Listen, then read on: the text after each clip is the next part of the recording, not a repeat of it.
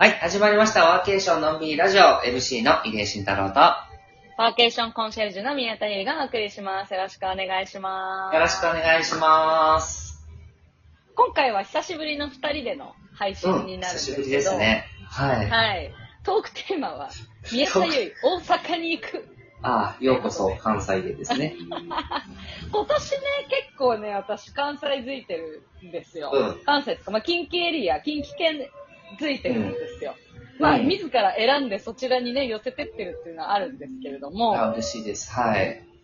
そうなんですよ。で、まあ、あのー今年3回目のね、大阪訪問ということで、本当はプライベートで、そう、あの、今回は大阪行こうかなと思ってたんですが、うんこれをね、まあ、じゃあ、ワーケーションでミートアップやっちゃう？ということで、うんそこに合わせてね、実は山の日の8月11日金曜日に、私のもう大好きな、うん。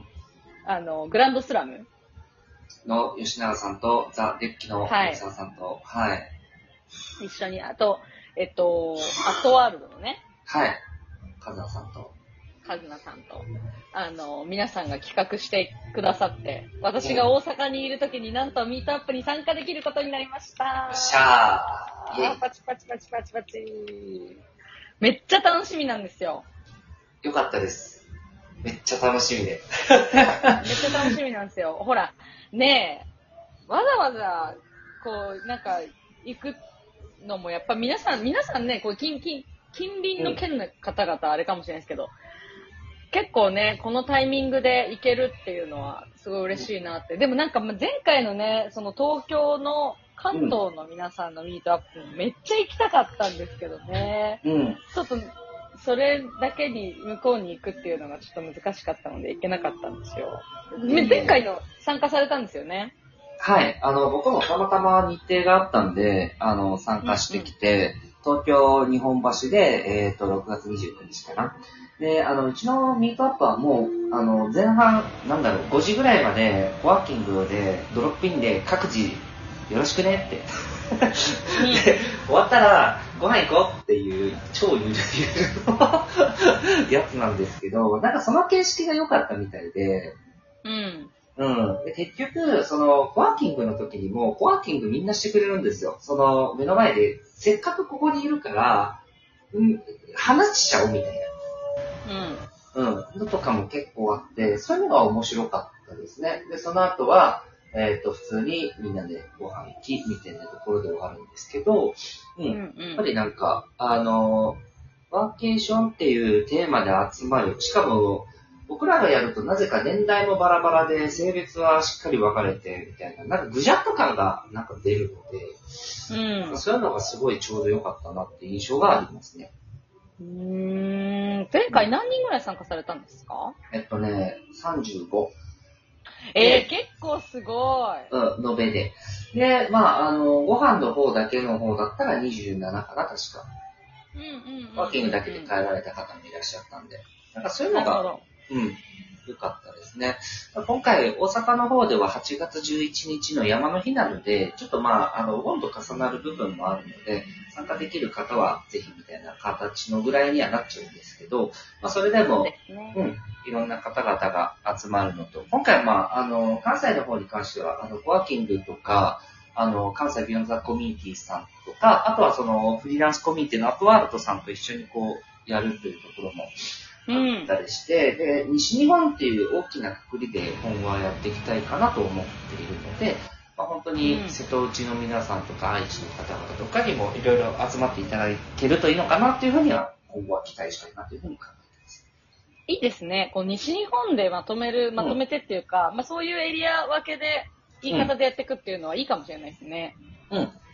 そうそうそう。なかなかやっぱりあのそういうふうにした方が面白みも出てくるかなっていうところもやっぱりあるので、うん、そういう枠組みにしてみたところなんです。で、そう、だからその、ゆるっとコワーキングの時なんかすっげえ面白そうだなと思ってるんですよね。う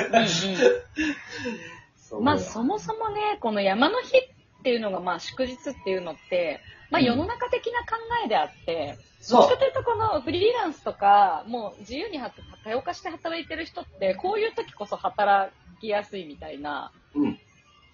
世の中が休みの間の方がコワーキング空いてるよみたいなこととかあるのかなとか、うん。なんかいろいろ考えましたね。わかりました。そうなんですよ。でこういう時こそ、意外と、あの、普段できない雑務処理ができたりとか、そうそうそうそう。うん。ありますね。まあ僕はちなみに、その8月11日の次にまた香川行くの決まったんですけど、そうなんですか？あの、家族で行くことが決まりました。あ、なるほど。はい。素もう、晴らしい。もうなんか、ここ最近は、はい、うちの、一応実家兵庫県なはずなんですけどね、なんか香川が帰省先になりつつあるというか、親、親と一緒に帰省してるみたいな感じなんで、あ、なるほど。うん、そうそう、そんな感じになります。まあ子供がだいぶ瀬戸内が気に入ってるところもあって、うん。うん、っていうのもあったんですけどね。いいですね。うん、うん、そうそう。皆さんなんかは大阪で期待することって何かありますか？ええー。まあ、あの、別にこの大阪か8月のところじゃなくても、長い目で見てもそうなんですけど、どうです？やっぱ個人的にうん。うん。大阪って街が好きなんですよ。多分私はそもそも大阪にもともと知見があるわけでも、うん。つながりがあるわけでも全くないんですけど、うん。ただただ私大阪が私の肌に合うなっていうのが、最近2、3回行って本当にかんビビビッとくるっていうか、うん。うん。うん。その地域の人たちとのこの温度感もすごい合ってるというか、うん。うん。うん。なるほど。なんかお街で働く人たちの活気とか、この人との距離感も結構私好きだなとか思ったりとか、うん。うん。なんかそういうのもひっくるめて。今後いろんなところで関わらせてもらって、ちょっとでもなんかお仕事で、うん。そういう大阪、近畿圏、こっちの方にね、西日本の方に行けるようになれば、うん。なんかそっちにそのもう一つ拠点を持つっていうのもありだなって本当にずっと思ってたので、うん。うん。あの、フレンドリーですよね。あの、わかりやすく言うと。だから、その、なんだろうな、あの、僕、最近、なんか、これ関西ではすっげえ語弊の言われる言い方なんですけど、僕最近あの、京阪神の3つそれぞれを、あの、日本で超でっかい田舎郡って言ってて、へー。そう、あの、いいじゃん、それでって。だから関東の方がこっち来るときも、その日本で2番目の都市圏って見るよりも、日本最最大の田舎郡って見た方が面白いよって言い方をしてて、なんでかっていうと、人付き合いが、あの、飲む回数が多ければ多いほど仕事取れるみたいなんで、これって、どっかで聞いたことあるじゃないですか。あるあるですよね。そう。うん。それってね、あの、京都と大阪の神戸でそれぞれそうなんですよ。うん。だから、顔見せる回数が多ければ多いほどいいし、飲む回数が多ければ多いほどいいし、あ、また来てくれたねっていうのって、結局、どこも一緒なんだなって。うんうん。うん。だから、なんか、そういう風なぐらいの方で捉えた方が、なんか関わりやすいし、なんか仕事もうんもらいやすいし、っていうのはなんか確かにある気がします。ただ、でうんも、うんうん。日本でも大阪は特に、あの、意外とそういう数字に厳しいので、うんうん。うん、そういうところもあるかな、気がしますね。あとはなんか、あ、あの人がやってるから俺、いや、ちょっと先、先越したいみたいな。そうとかってしますね、もう一個はそれはそのライバル視するっていうことの意味で、うんなんかいい意味で競争心がある。そう。で、自分が得することをやりたいんですよ。ああ、でもまあ、そうそうそうの感。じはやっぱなんか商売敵というか、うんありますよね。ありただなんか、その、敵対視だけじゃなくて、こう、協力性のあるうん。面も一方であったりすると思うので、うん。あります、あります。なんかその大阪っていう場所が、やっぱり今後すごいこう、私が個人的にすごいホットスポットなので、うん。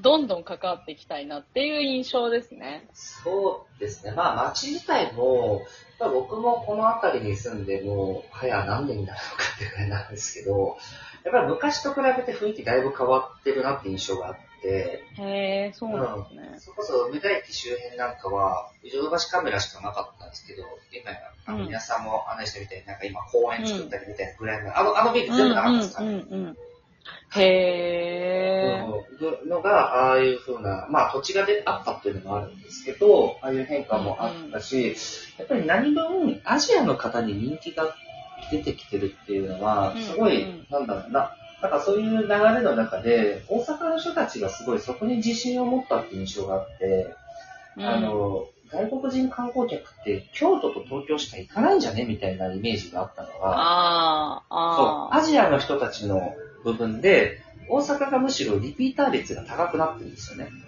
うんうん。で北海道もそうなんですけど、なんか札幌好きな人って大阪が好きになるみたいなのが意外とあるらしくて。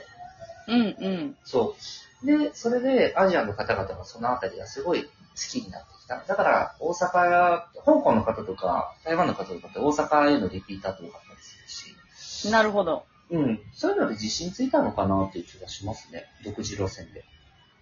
あとはやっぱり、これは一個この北陸の人目線になるかもしれないですけど、うんやっぱ九州エリアとか、その、うん。瀬戸内に近い、うんアクセスが。近い。それはもうめちゃめちゃ羨ましいっていう。なんかしかも、あの、北陸に帰る時もそんなに遠くないので、やっぱそういうの考えて、大阪に拠点をもう一個持っとくっていうのは、ちょっとなんかいいかなっていう憧れではありますけどね。そうっすよね。しかもなんか、なんか知らんけど、北陸と、あの、関西だけが早割りめっちゃ割引高かったりするから、意外と安くいける可能性がある。そうなんですよ。ね。そう。うん。なるほどな。じゃあちょっと、じゃあ、山の日も楽しみにしておりますよ。そうですね。皆さんお申し込みの方は概要欄まで。はい、概要欄リンク貼っときます。忘れように貼っときますんで、ぜひぜひお越しください。はい、というわけで、ではそろそろお時間になりましたので、今日の二人のラジオは以上でさせていただきます。また次回のラジオでお会いしましょう。バイバーイ。